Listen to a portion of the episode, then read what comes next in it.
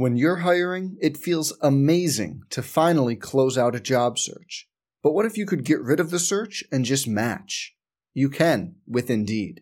If you need to hire, you need Indeed. Indeed is your matching and hiring platform. With over 350 million global monthly visitors, according to Indeed data, and a matching engine that helps you find quality candidates fast. Ditch the busy work. Use Indeed for scheduling, screening, and messaging so you can connect with candidates faster.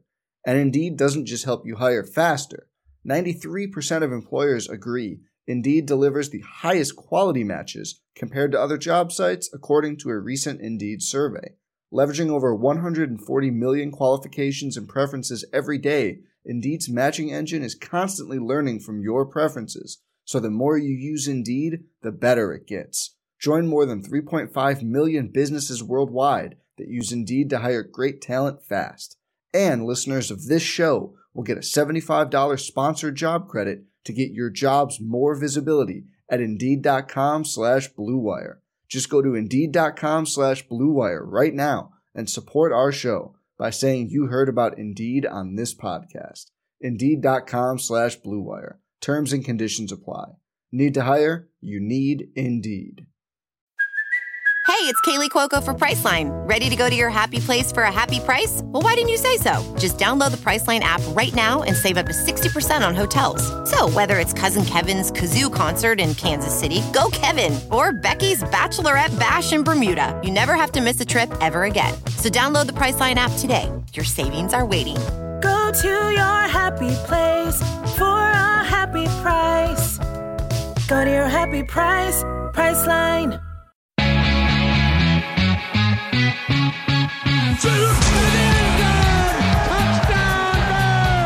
Welcome to Bear in Mind, the official podcast of Cal Athletics. Here's your host, Todd McKim. Hi, everybody, and welcome to another edition of Bear in Mind, the official podcast of Cal Athletics. Big game week coming up, so uh, the entire three segments will be about the big game. We'll talk to one of the players a little bit later on and be joined in that last segment by uh, one of the broadcasters of the Stanford Cardinal. Get to take on what Stanford's season has been like as we get ready for the 125th big game and the anniversary, 40th anniversary of the play. So a lot going on Saturday at Memorial Stadium. Joining us now is head coach Justin Wilcox. Tough weekend up in the state of Oregon. Uh, the Oregon State Beavers are playing really well. You mentioned it last week that they're playing defense as well or better than maybe anybody in our league. And you know when you watch them, they, they just seem to be really good at all three levels. There, they took advantage of a couple of mistakes, and then offensively, um, it just seemed like, and you can look at the chart and tell us, but first half it seemed like Oregon State constantly was in second and five or less. It was like five yards at least on first down. And people always talk about third down. And for Oregon State, a lot about fourth down because they go for it on fourth down a lot. But first down was so important in this game because they were able to kind of stay in rhythm and, you know, make it di- difficult on the defense to decide whether they're going to pass or run it on second and third down. Yeah, I think you bring up a great point. Uh, we talked about that with our team, and it became evident if we were uh, if we played well on first down defense, we were going to have a good shot at getting off the field. And if you don't, uh, as you mentioned, they're in second and five or second and six, and then it's third and third and three, third and two, fourth and one, and they're really good in those situations. That's how they play. So we didn't do a good enough job in the drives, uh, a number of those drives on the first down defense. Um, you know, they they did execute some fourth down plays on us. They got us on a uh, a post that they threw with um, the uh, Wildcat guy who made a, a, great play and got us in zero, which you know trying to stop the run, and then they had a couple more conversions on fourth down. Uh, but overall, we did we didn't tackle well enough. We didn't play physical enough on the first downs. We had some uh, missed tackles uh, on the perimeter. Our pass defense was not good enough uh, in a game like that where we needed to win one on ones in a pass game if we were going to play more run heavy. Um, ball was on the ground once. We had a shot to pick it up, didn't. And so just really couldn't seem to, to catch and carry any momentum. Had some stops and made them punt, and but and had the, the scoop and score, but uh, you know over time had we had a hard time carrying any momentum on defense. Yeah, you had a couple of drives uh, into their territory. Had you know, real close to having a touchdown with Mavin Anderson in the, the end zone. I thought Jack made a phenomenal throw on that when he's under pressure. He, he put it on the money, but they made a good play to kind of break that one up. And then you mentioned the fourth down play that they had with Jack Colletto. I mean, he is a former quarterback. I mean, people forget yeah. that a little bit, but he made a really good throw. But the receiver makes a phenomenal reception as well. So, you know, their guy makes a great reception, you know, and at our end, it just gets broken up at the very end. You know, some of those early in the game certainly changed the tenor of things. Yeah, absolutely. If we could have found a stop early, um, you know, if we, you know, the second series throwing the interception hurt us, uh, give them the short field there, and then the punt return yeah. touchdown was a really big play. We were backed up um, had to punt it, got a decent, not great punt, and then they return it for a touchdown. So that just takes, uh, you know, it's a momentum changer. And, uh, you know, we were able to, uh, you know, get a score on defense later on and, you know, make it 21 7, but we just could never, we couldn't capture the momentum. And uh, you got to give them respect, uh, due respect. Um, but we, we should have played much better, we thought. What is your rule of thumb, or is there one once you had the, the scoop and score. You know, you see other games and, and other guys are just pouncing on the ball. Sometimes it's scoop and score. Your guy tries to pick it up. Do you, do you have a, a rule? You know, if it's behind the line of scrimmage, you're trying to scoop and score. If it's downfield, you just pounce on. Well, what's what's kind of the mantra there? Yeah, uh, when it's behind the line, you do want to make an effort, but uh, we talk a lot about city and country fumbles. You know, city fumble, there's a lot of their people around, and you mm-hmm. want to just get on the ball and a country fumble where it's out in the open, you want to scoop, you know, give yourself a chance to scoop and score. But at the end of the day, the number one priority is to get the ball. Yeah. Your team's still been remarkable in the turnover ratio, like plus nine. You've been really good in that department. Uh, and you haven't turned it over all that much. I think I, think maybe you've only lost one fumble this year. I mean, which which is remarkable. You're still on pace to reset the record that you set a year ago. What's been the key? Uh, I think habits, uh, ball security habits, I think are, you know, Aristotle Thompson uh, kind of leads the charge. We always give uh, duties to the assistant coaches on kind of what they're in charge of for the team. So, like, you know, who talks about? We all talk about tackling, but somebody always is in charge of tackling and presentations to the team. And on offense, the ball security is Aristotle Thompson. And I think the drill work, uh, the emphasis, the habits, and how we talk about protecting the football and where it is on your body. Uh, and I think those things matter. Uh, ultimately, you know, if there was any one coaching point or drill, I think everybody in the country would be doing it. So it's uh, there's no magic to it, but it's uh, habits and emphasis and all the and then the the players uh, taking that to the game. Then over the weekend, uh, you decided to make a couple of coaching changes, but I need to talk about that. The the why and and the the timing of it all. Uh, yeah. Could you fill us in on what went into making those decisions uh, with yeah. some really, I mean, really, I mean, really great people. I've known Bill Musgrave for a long, long time. Love being around him. Angus, I've known for a short time. He's got a great personality. But you uh, were forced to make a few changes. Tell us about that. Yeah, just extremely difficult. I mean, you know, people talk about this thing. Well, it's not personal, uh, but it is. You know, it, it feels very personal. However, at the end of the day, my role in this job is to make decisions in the best interest of the team. And uh, there is timing is taken into consideration. And I know there'd be, you know, there's always, there's never a great time uh, for things like this. Um, but it was taken into consideration. There are reasons for it. I'm not necessarily going to get on, get into all of that. Uh, but it is, uh, it was a cum- cumulative decision. I have a ton of respect for both of those individuals. Um, and it is it is difficult. Uh, but at the end, my role uh, as the head coach here is to make decisions in the best interest of the team, and that's what I did. All right, let's move on from that, and uh, or in conjunction with that, uh, you know, Bill's the offensive coordinator, so he was calling the plays. Mm-hmm. Uh, Angus in charge of the offensive line. So how do you split things up? You know, during the week, and then also the day of the game. Yeah, so uh, it'll be collaborative. Mike Saffell has been here in the building. He'll do a great job uh, working with the O line in meetings and on the practice field. Um, the myself and I'm kind of helping the offense in any way that I possibly can to be a support role there. We also have GAs and uh, we have analysts who can help us off the field. We can also activate analysts now um, onto the field. So it'll be a collaborative effort uh, in in every way in terms of game planning, game day. Uh, we're putting the game plan together now Uh, the coaches have been fantastic. You know, Geep organizing things when uh, with uh, At and Geep and Burl and uh, those guys on third downs and and the run game. So it's been a very collaborative environment this week, and it'll continue to be that way through the game and next week. All right, we got the 125th big game coming up on Saturday. Um, let's take a look at Stanford. And when you know, I've watched them this year, but when I just looked at their schedule, a couple of things popped up to me. They've played all the top teams in our league this year. Okay, so they've, I think, they've probably had the most difficult schedule in our league. They started out with a victory over Colgate, um, which ironically does not have a dentistry school, but you'd think they would they would have one, Colgate. But then they go down the gauntlet, and the one thing that stands out is they beat Notre Dame, okay, at Notre Dame. So there's that comparison that people will look towards. Both of those games, you know, your game and, and Stanford's game, both low scoring. But when you pop on the tape and look at Stanford's season, what do you see? Very capable team, well coached, like you would expect. Um, they have talented players on their team. Uh, they've had injuries as well, and you know th- this league is week in week out is incredibly difficult, and there's some close games uh, that most of us play in. You know, uh, and if you don't find ways to win, then you know you don't have the number of wins that you want. And so I think that's probably you know fair to say for them. They don't have I, you don't look at them and and uh, watch them play, whether it's scheme and players, and think, well, that you know their record is what it is. And so I think we're probably similar in that regard. We had some close losses, and we know it's going to be a very difficult game. And uh, I have a ton of respect for their players and their coaches.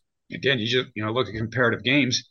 I mean, they, they had a game against Oregon State that they had won and just about sealed, but Oregon State found a way to make a big play with 13 seconds left and won that one. So uh, they're very capable in that regard. And the quarterback, Tanner McKee, you look at him before the season, people were saying, you know, uh, one of the better quarterbacks in the league, and maybe he is. He, he, you know, the injuries have hurt him, certainly in the run game, losing Casey Filkins and E.J. Smith, who were really good uh, uh, running backs. But he's got a big arm. We've seen that in the past. He's big. Uh, he can run we we we saw that against Utah just this past week. He can get out of the pocket, make some plays. Give us your evaluation of him. Uh, very talented thrower and can run. Big, tall guy sees the game really well. They they have run, you know, traditional runs. They have kind of a long right RPO game that they employ, and then drop back pass. And he does a, a good job with it. He can throw the ball, and uh, I think he's a very talented player. You, you mentioned something right there. Uh, they do the RPO, and they're a little bit like Wake Forest. If anybody's watched Wake Forest play this year, the quarterback in that exchange with the running back is a little bit longer than you normally see. What what is the advantage for the offense, and what makes it difficult for the defense? Uh, yeah, it is uh, significant, and I you hit it on the head, Todd. You're you know your college football. Wake Forest is the other team that employs this uh, on a regular basis, and that long right RPO, they're forcing the defense to make a decision at some point. You know, the longer that ball is in the belly, like, you know, what are you going to do? Are you going to, because there's also guys running routes. So do you want to play the run and have, you know, open up the windows in the pass game, or are you going to, you know, be slow to the run and he's going to hand the ball off and now he's got a, you know, a head start on you in the run game. So it's, uh, it's a good schematic and they do it well. It takes a lot of practice because there's decision making for the QB and the O line and the running back in there. Uh, their, their kicker is the only kicker in the league that has yet to miss a field goal. He's 14 for 14. And the bizarre nature of his season is that he didn't kick any or try any in the first three games. And he hasn't tried any or made any in the last two games. So all 14 came in a period in the middle of the season of five games. He had five in one game against Arizona State.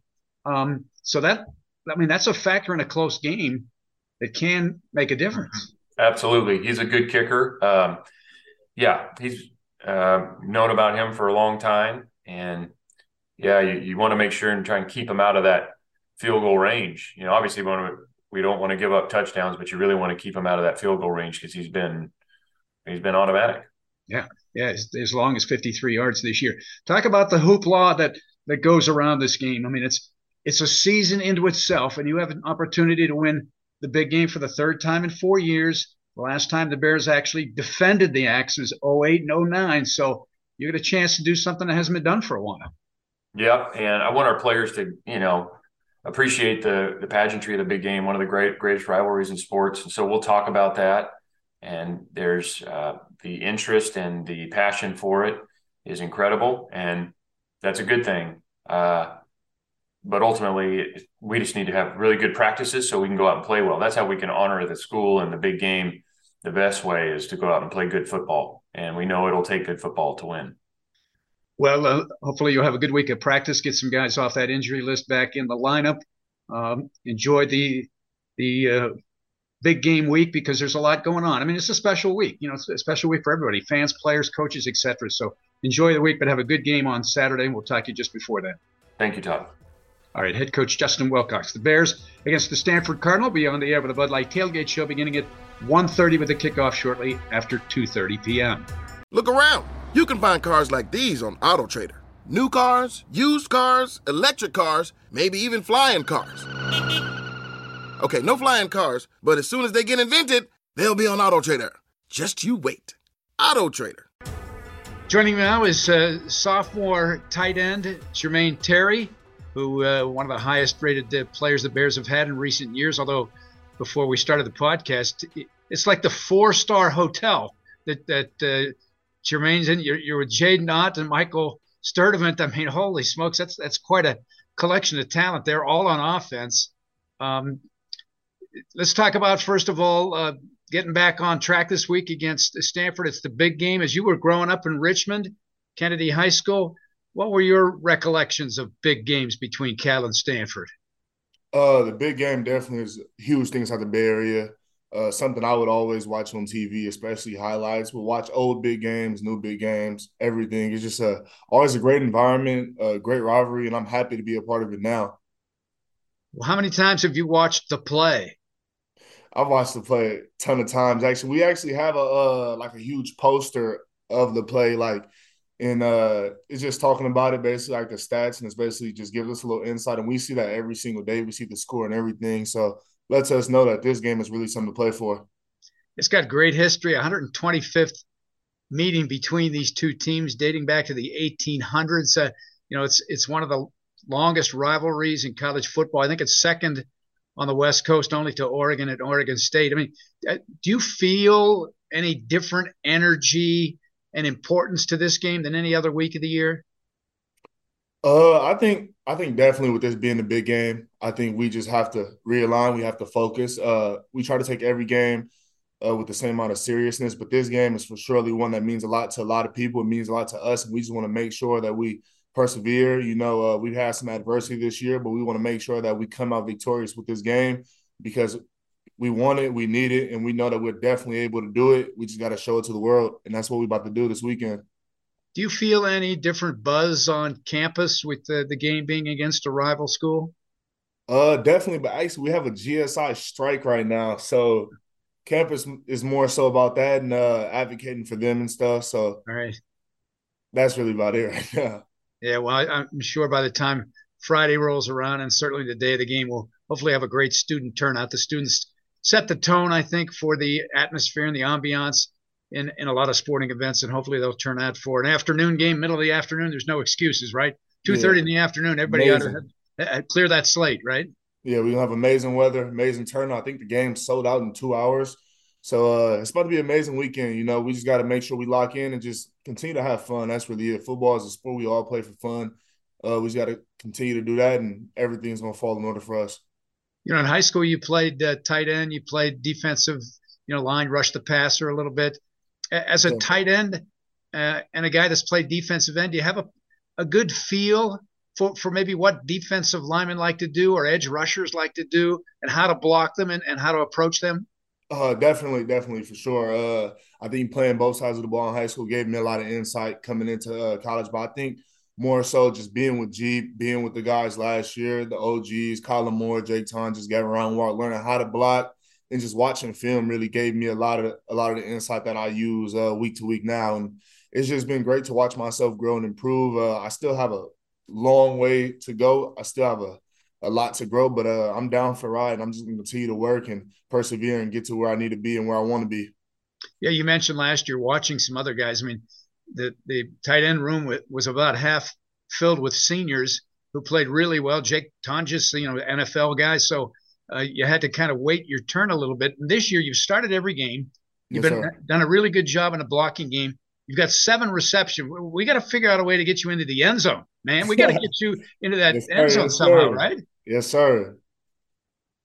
Yes, sir. Right now, uh, right now, you know, I'm just playing my part. I'm trying to contribute the best way, the best way I can. I'm trying to uh, just make sure that I, I help the team uh, with, the abilities that I do have. But uh, yeah, sitting behind those guys last year was a great opportunity for me to learn and grow. I feel like it was something I definitely needed. And uh, I'm just thankful for the opportunity to be here and play football because I think COVID, just going through that and actually not playing, like really showed me how much I need the game inside my life and how much I enjoy it. So I'm just grateful for the opportunity to come out here every day and work with a great group of guys. No question about it. How did you get to the uh, the number four? Tell us about how how number four ended up on your back. Uh, so my freshman year of high school, I wore number four, and then uh, uh, sophomore, junior, senior year, or I wore 14. But uh, actually, I really wanted 84, but it was kind of weird because you don't want to go to, from 87 to 84 because I really like Shannon Sharpe growing up. Yeah. But uh, I just decided, you know, I'm just gonna chop off that one from that high school jersey and just rock the four. And uh, it's been great. I'm I'm thankful for the opportunity to wear it.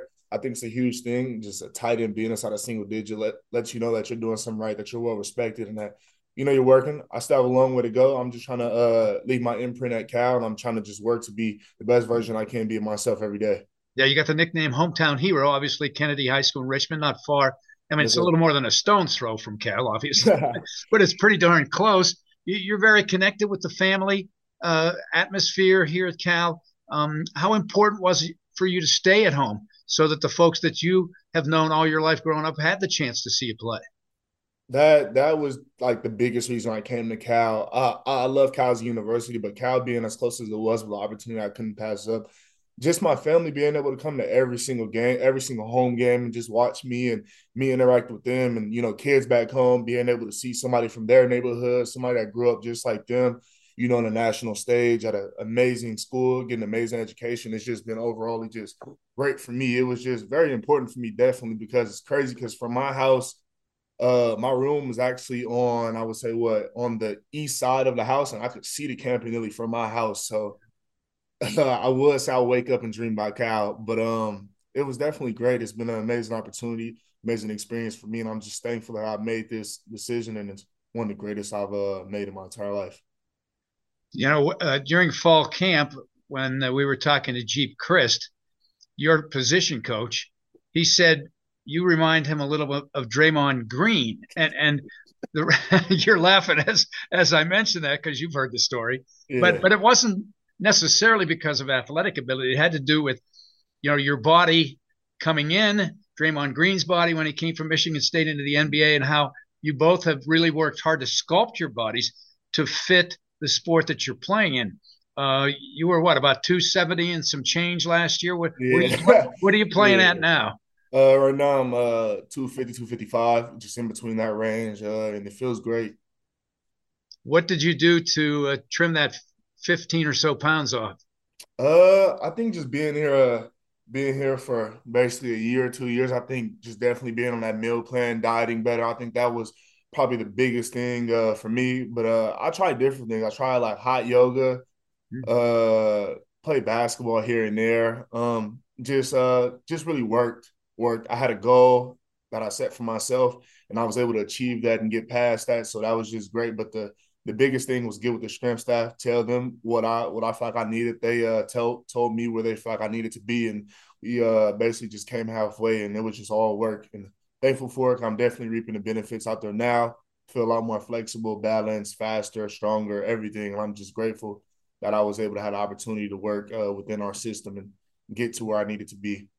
Yeah, because a lot of players coming out of high school figure you got to be bigger to be better. And you said earlier this year that you don't have to be bigger to, to, be, be better, right? Better. Yeah, not at all. Not at all. I think uh, football is a technique driven sport. I think technique uh, matters a lot more than size, especially at, at my position. You need size, but I think technique matters a, a ton. I think uh, flexibility flexibility matters a ton. Just being able to get in and out of your stance and uh, getting to to blocks where that's a, a nine technique, six technique, anything like that. I think uh, you definitely got to have some great technique. But yeah, to all the young dudes out there, if you listen and you not you do not have to be the biggest person in the world. That is not what you need to do to play college football. Just working on technique and it's going to work out for you.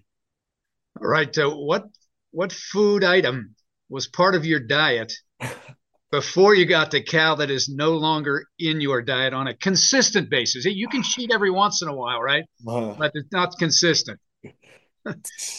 Man, I'm gonna say ice cream. Big ice cream guy. Everybody on the team knows. JT, some ice cream around, man, you might have to hide it from him. But uh, big, big ice cream guy, definitely try to stay away from it. It's very hard for me, very, very hard. But uh, anything dairy, really. Yeah. I don't know why. It's, it just as a kid, I just love dairy, love milk. Switch to almond milk actually, but if it's a Sunday or ice cream around, I'm definitely gonna try to get it. But I try to stay away from it as much as I can. It's interesting you say that because your initials are JT. When I was growing up in Western Pennsylvania, we had a custard place that was a couple of miles outside of town, and that was my favorite place in the world. It was called JT's. Okay. JT's custard. I've even got a T-shirt uh, in my house that has JT's. Now I don't wear it anymore because it's red. Okay, okay so yeah, I can't yeah. wear the we can't thing. Do that. We can't do that. You can't be doing that thing. But yeah. I, you know, the JT. I wish you know I was back there on occasion. I had one of those mm. triple scoop ice cream cones from JT's with maybe some sprinklings on it as well, right? Yeah, yeah, yeah, man. That sounds good. I like uh it's a lot of good organic ice cream spots. I actually like Italian ice a lot too. That's not dairy, but oh. that's some of my some, some I enjoy here and there also. But definitely try to stay away from that as much as I can because it's something that's very tempting for me. it is tempting, and you have to stay disciplined as best as possible, and it's hard yes, to right now. Um, hopefully, after a game a big win in the big game, you can maybe slink over to one of these places and keep it away from your roommates and grab a little ice cream or a slushy or something like that as a reward. Oh, oh yeah, oh, yeah oh, definitely. Game. Definitely. we, we, win this game. I might give me about five scoops if I'm being honest. You know, middle of the day, you got a two o'clock game. You know what I'm saying? You gonna get out of here a little bit early. You're gonna have a win. Yeah, ice cream might just be the a great way to celebrate. You know, uh, if my teammates listening, you know, help help JT get some ice cream. Let, us do that this week. There you go. All right. Well, that'll be the motto this week. Help yeah. JT get ice cream. Maybe we can get some quickly get some JT ice cream shirts, right? And, yes, and pass yes, those sir. around. Get those going. All right, man. Hey, I appreciate your time tonight. I know you got a lot on your plate. No pun intended. Uh, have a great game against the Cardinal. Hopefully, get in that end zone. Doggone it. Uh, we like to see you celebrate a little bit have a great game, and uh, we'll see you on the sideline Saturday afternoon. Yeah, definitely. Thank you. Go Bears. Have a great day. You got it. Jermaine Terry, the sophomore tight end from Richmond, California, hoping to play big this week in the big game against the Stanford Cardinal. Yes, sir. Joining me now, longtime friend and uh, broadcaster John Platz, a Stanford grad, played basketball for the Cardinal, longtime broadcaster in the booth uh, for the Cardinal, and John, we appreciate you taking your time. You actually have a full time job, so I know this is eating into your work your work time as opposed to somebody like me that doesn't have to do that kind of stuff anymore. But we appreciate it. Always good to, to talk to you. Tell us a little bit about this uh, this Stanford team. Uh, it's been a, a team that um, has played some really good games, lost a couple of heartbreakers. I think you know Oregon State in particular was a tough one on that that last big play. Arizona State was a, a nice bounce back win. You beat Notre Dame at Notre Dame. Tell us what we can expect to see from Stanford Saturday. Well, uh, good question, Chad. Nice to be with you. This is a highlight of, of my day. We're, we're speaking a couple days before the the kickoff of the 125th big game, but um, I I think you hit upon something that I hadn't really thought about in, in anticipation of our of our chat, and that, that's that Oregon State game. Because if, if Stanford had gotten that, that would have given them some oomph. Now, they, as it happens, the Cardinal did win the next couple games. They they they they went to Notre Dame and and and was and were able to get past uh, the Irish. That was a that was a huge deal after the you know the, the SC you know SC home at Washington at Oregon. I mean that was a gauntlet, and Stanford did not play well and and lost by by big margins. So Stanford had a momentum deficit. Um, had the next game was Oregon State after those three, and I think that would have sort of really, really given them a reservoir for some of these, you know, late October, November games, which have unfortunately repeated the pattern of the of the late September, early October, you know, USC, uh, Washington, Oregon gauntlet. So. Um, Oregon State game, I think, was was was key as far as you know momentum deficit. The win win at Notre Dame you know 16 to 14 was followed by the 15 to 14 against Arizona State. So they were razor thin, but they they were W's. Um, but Stanford Todd has uh, been afflicted by injury. Uh, it's it's happened uh, not the pandemic year, but the other three years since 2019, and it's been concentrated in position groups. That's the problem. In 2019, that was the worst of the year. Where I want to say there were 30 guys out by the time of the 12th game, um, but but early on in that year, the, the offensive line was really hit. Um, last year, it was the inside linebackers and wide receivers concentration of injuries. And this year, uh, as I think everybody who follows the league closely knows, the running back room has just been decimated. I mean, Stanford's starting running back for the 125th big game will be Mitch Leigber, who three weeks ago uh, was uh, a, a, a, scout team defensive back. He's been he's been a defensive player ever since he came to Stanford a couple years ago from Laguna Hills. Uh, you know, a, a, an eager kid you know, here I am, coach. I'll run through a wall for you. Uh, but he is what he is. So, um, and then and there's not there's essentially no depth behind him. So it's it's it's it's the, the running back position group thing has been uh, has really hamstrung Stanford. I think um, offense has been the issue here in the last few weeks, and you just you look at it, running back, and it just affects everything else. Teams know you got to throw, um, that sort of thing. So.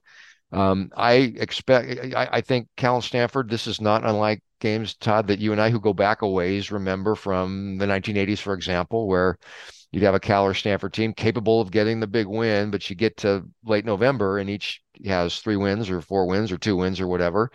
Um, and you have a very competitive game. I expect there will be it'll be a very competitive game because both teams are very very hungry for a win. And both teams beat up. You mentioned Stanford's injuries. Cal in the same boat, uh, particularly in the defensive line. They lost five of their you know top seven defensive linemen either before, during, or or this week. So it's it's going to be tough for both. But you know what? It's an opportunity for somebody to step up and and, and get a chance to play. You mentioned offensively, Tanner McKee came into the year highly regarded, and I think most people that that watch him know that he's been hindered by you know injuries either in the offensive line, you know, a couple of years, or certainly this year at the running back position. But um, give us your take on where he's at right now, because to me, it's a little bit like Jack Plummer in that they've become human pinatas. I mean, I remember the Washington game, Stanford, you know, went up and played the Huskies, and he, he just got beat up up there. And Jack has gone through that same thing. So these quarterbacks, as much as they'd like to stay in the pocket, as much as they'd like to step up and put everything into the throw, I, I think they both become a little bit tentative. Tell us about uh, Tanner McKee and how he's handled the, the physicality that, that he's gone against each week. Yeah, good, good, good, good question. Uh, he definitely has not had a lot of clean pockets um, for, for various reasons. Again, top four running backs out. I mean, EJ Smith, Emmitt Smith's kid, who was the number one, really good in, in, pass protection. Casey Filkins, who I know you know from from your original state of Oregon, uh, uh, or your professional original state uh, of Oregon, um, you know, does everything solidly and it really become a real good pass blocker. So you all of a sudden you you know you miss that you miss that piece.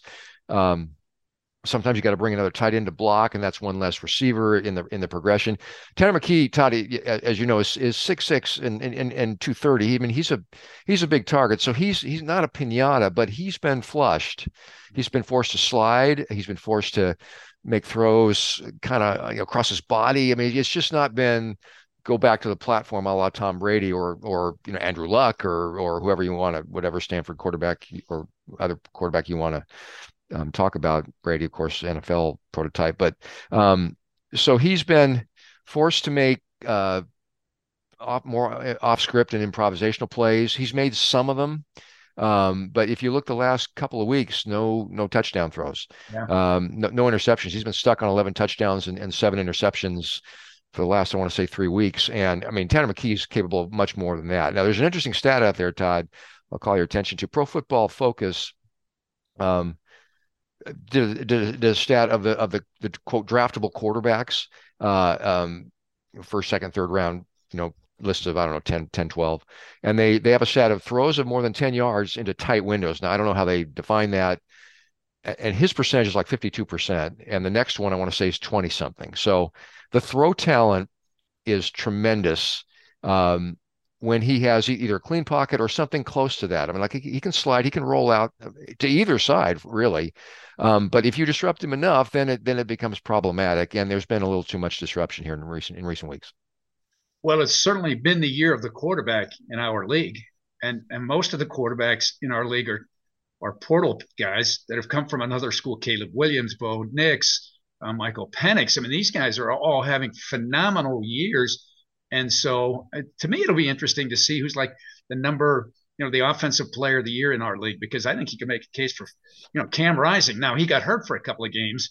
That's one thing, but it has been the year of the quarterback, and quite frankly, it's been kind of fun to to watch from the you know outside because this is more of what we expect from Pac-12 football, right? The old oh, days, the scoring points, and and now if you don't score you know 40 points, it's like you, you don't win many games in this league. Great question again, um, Todd. And I, you know, I again I go back four or five decades with this stuff. I mean, I, when John Elway was was was playing for Stanford, you had Tom Ramsey at at UCLA, at Gale Gilbert at Cal, who um, was terrific, obviously a, a, future pro. Tom Tunnicliffe at Arizona. Um, so you know there have been you know years here and there the last four decades or so where there's been a cluster of great quarterbacks. You nailed it. I mean, I it's not you know I'm, I'm analyzing with my head because obviously with my heart it's hurt Stanford, but I I, I watch Bo Nix um, I had no idea he had the foot speed he does. For example, he had an 80 yard run against Stanford where he wasn't touched. All right, so I wow. Um, but he was making he was making some dime throws. Now he's not Tanner McKee. I mean, it's not seven step drop and you know the whole gamut of throws, but you know, just a, a sprint out, throw a 15 yarder on an out pattern it, right there. Michael Penix, beautiful touch and maybe the best deep thrower in the conference. I mean, in terms of production, Caleb Williams Todd, and and just just the dynam the, the dynamism of the offense. I mean, I, I had trouble kind of following their mesh plays. I mean, they just it's so creative. They use space so well. Does does Lincoln Riley? But Williams is really accurate. Caleb Williams is is surprisingly accurate. And then Cam Rising last week, Stanford playing at Utah last week. I've always kind of thought, you know, playmaker. You know, he can he can make the tough run. He'll make a throw, but not, you know, not a not a great arm, not a great range of throws he had some throws there I thought, ooh, I mean, there's the, you know, it was it was pretty good. So whether it's improvement or whether these coaches, when they eye the portal, they really look deeply into into what what they're getting. I mean, the, the quarterback talent has been something to behold, no question. Yeah, no question. So where were you and what are your memories of the play? I know you were involved in the the E60 uh, broadcast that was on this week uh, the play. So Tell us what you remember about that and your reaction. Well, I'm glad you were asking. So uh, I was playing. I was uh, playing second my second to last year at Stanford. I was playing basketball, and this, was November, so we, you know, we're getting ready for our first game. So we were scrimmaging heavily. I think we had a we had a public scrimmage at, at one at a San Jose high school where a lot of kids came out. I want to say it was the Thursday of Big Game Week in 1982, and so we were given Friday and Saturday off, as I recall, which was unusual. Um, and so the Friday evening, no, sorry, we had practice Friday, but it was a lighter practice. And I had Friday evening off. My brother uh, at the time, he was a lacrosse player at Cal and was at Fiji, beautiful brick house on the corner there of, uh, I forget the two streets there. Piedmont, I think, is one of them. And he invited me to to, to crash up, up, up, at his fraternity house, and then I would, I would go to the game the next day. And of course, I had my Stanford ticket in the student section. That's in the southwest corner in those days, Stanford students really came to the big game. So I, I sat there and I, I, watched it, and I, you know, I had a lot of classmates that were on the team, and uh, Stanford had had a great year up until the end of October. They had beaten Ohio State on the road when Ohio State was 12th ranked. You know, Elway took them 80 yards in the final minute. Stanford beat number two Washington on October 30th at at uh, Stanford Stadium. Great day. Stanford's five and three. Next week, home game Arizona, winning going into the fourth quarter. Arizona scores four touchdowns and, and wins the game. You know, uh, Vance Williams was was their was their star. A theme during the Elway years was the defense. You know, wasn't all that. Next week, go down to UCLA. Uh, first game in the Rose Bowl. UCLA playing there. Tom Ramsey, quarterback. Stanford loses 38-35. You know, a lot of offense. Stanford defense, you know, coughed it up late. So the big, you know, Stanford is, is reeling, but Stanford gets if it, they can get the win, they go to the Peach Bowl. Right. John Elway finally gets to go to a bowl game, right? And um, so you know, there's something to play for, and and and it was it was a competitive game as as we as we talked about. Gale Gilbert made some terrific throws, you know, low scoring. Um, there was a touchdown that uh, that Mariet Ford caught in the first half that he one hopped into his gut in the end zone. The officials missed. There was no replay. So Stanford, those of us that were there remember that. If we have a beer sometime, I'll give you more intel on that. But you know, a close game. Cal had it won. It's fourth and 17 at the 10 with 55 seconds to go. Elway in maybe his signature play as a Stanford player, you know, we're, Stanford, Stanford's dead, right? He goes back to pass, seven step drop, the pocket's there, throws it to Emile Harry, 35 yards downfield. Four Cal players are right there. And Harry just goes up, goes up in the air and high points it. I mean, it was a dart. And you know, then there's a pass to Mike Tolliver, and then Mike Dotterer has a run, and all of a sudden Mark Harden comes, Mark Harmon, the kicker, comes onto the field, kicks it. You know, eight seconds left, right? That whole issue about how much time's left. So I'm I'm sitting there with my, with my, roommate Peter Ross, and and you know we're we're celebrating, man. We're going to a bowl game. We're going to be six and five, just Elway's second winning season out of four. And so the you know the, the celebration penalty, but like nothing ever happens on a squib kick, right? And so you know we're watching this and kind of watching the band because we're all we're, we're, you know we're still cheering, we're jumping up and down because we're four seconds away from from triumph, and uh, so the, Harmon kicks it off, and I, I watch this, and you know I see a couple passes, and, you know, all right, the guy's going to go down. Once the the the the lateral was sort of midstream, and they started to come the other way, um, and Richard Rogers looked every bit like the court, the option quarterback he was. I, you know, I, when you're up in the corner, I was very high up. You, you sort of see where all the other all the players are, and you see that that Cal has an opportunity now. Forget about the band. I mean, the, the, the, there was an open field to Rogers' right, and he used it. And and the Cal players, that whole the whole thing about Joe Kapp and the Sunday grab, you know, keep away or whatever they did. The Cal folk, uh, young man knew what they were doing, and so there, there. You, I, I watched the window there, and I'm watching this. I'm going, "Oh my word, this is so creative." If they if they get get if they get in the end zone with this thing, I don't know how they can say no to it because it's so remarkable. You know, you know how it's a human it's a human thing. How, how, do you score a touchdown off a squib kick? You just don't do it. Uh, and so I'm watching this and I see the band, eh, but you know the Mariet Ford did did the perfect thing. Uh, the second to the last Cal player to touch it, he waited until there were about four players to envelop, envelop, you know, envelop him, and he tossed it over his shoulder. He kind of believing that there'd be a, a Cal player right there, and Kevin Moen was and and and he had a pursuer or two, but Moen was running hard. Mm-hmm. I mean, he, he, you know he it wasn't just jogging. I mean, he ran through the band and ran into Gary Tyrrell and and I I looked at Pete Ross. I said, they're gonna you know I, I don't care about flags or whatever. They're gonna give it to him. They just they just are because this thing is so remarkable. And it took a couple minutes, as I remember. And I was watching Mike R, the punter, because he seemed to be one Cal player who was right hanging around the three or four officials that were talking. And I was just kind of watching for him his reaction. He was the first guy to turn around and to start, you know, jumping. And I thought, that's it. They're giving it to him. So after the game, Todd, just to wrap this up, or this question up, is is I went back to my brother's fraternity house in Fiji, um, and I I was there about five minutes, and there were there were some you know happy, slightly inebriated Cal Fijis and other folks, in, in just a jam packed fraternity house because it's you know it's a half a half a block from the stadium. And how, hey, you're you're Jim Platz's brother. Oh, was that play? Wasn't that something? And I'm like, I got to get out of here. Yeah. but but um, I will never forget it. Um, and it's kind of you know, I, I feel for the the John Elways and whatnot. But look, they've had good lives, and it's you know, it was a, it was a, it was a tough day. But to be to be a part of the one of the two or three greatest or most memorable plays in college football history, I mean that that's something. Yeah and uh, you know everybody will relive that uh, in their own way this week and certainly on Saturday as well. well I, would like to add. I mean, I hope I don't know what Cal's plans are for Joe Starkey, but but you know he's been such the voice of Cal football. I mean, with, with intonation, with his heart, and and for such you know the, the, longevity says it all. Right, forty eight years. Yeah. I hope there's there's something for him on Saturday. I mean, I know the TV cameras will be up on him, and and maybe you know something. I'm not asking you to disclose it here, but just the fact that he's going out on the 40th anniversary, essentially of something that certainly has made him a a never to be forgotten name in college football, and and to have just his unique way of broadcasting never more in evident than on that play, uh, I think is really cool. Yeah, and then the following week, uh, everybody will celebrate Joe's final game. That'll be against UCLA. But th- th- this one's kind of the culmination of it all.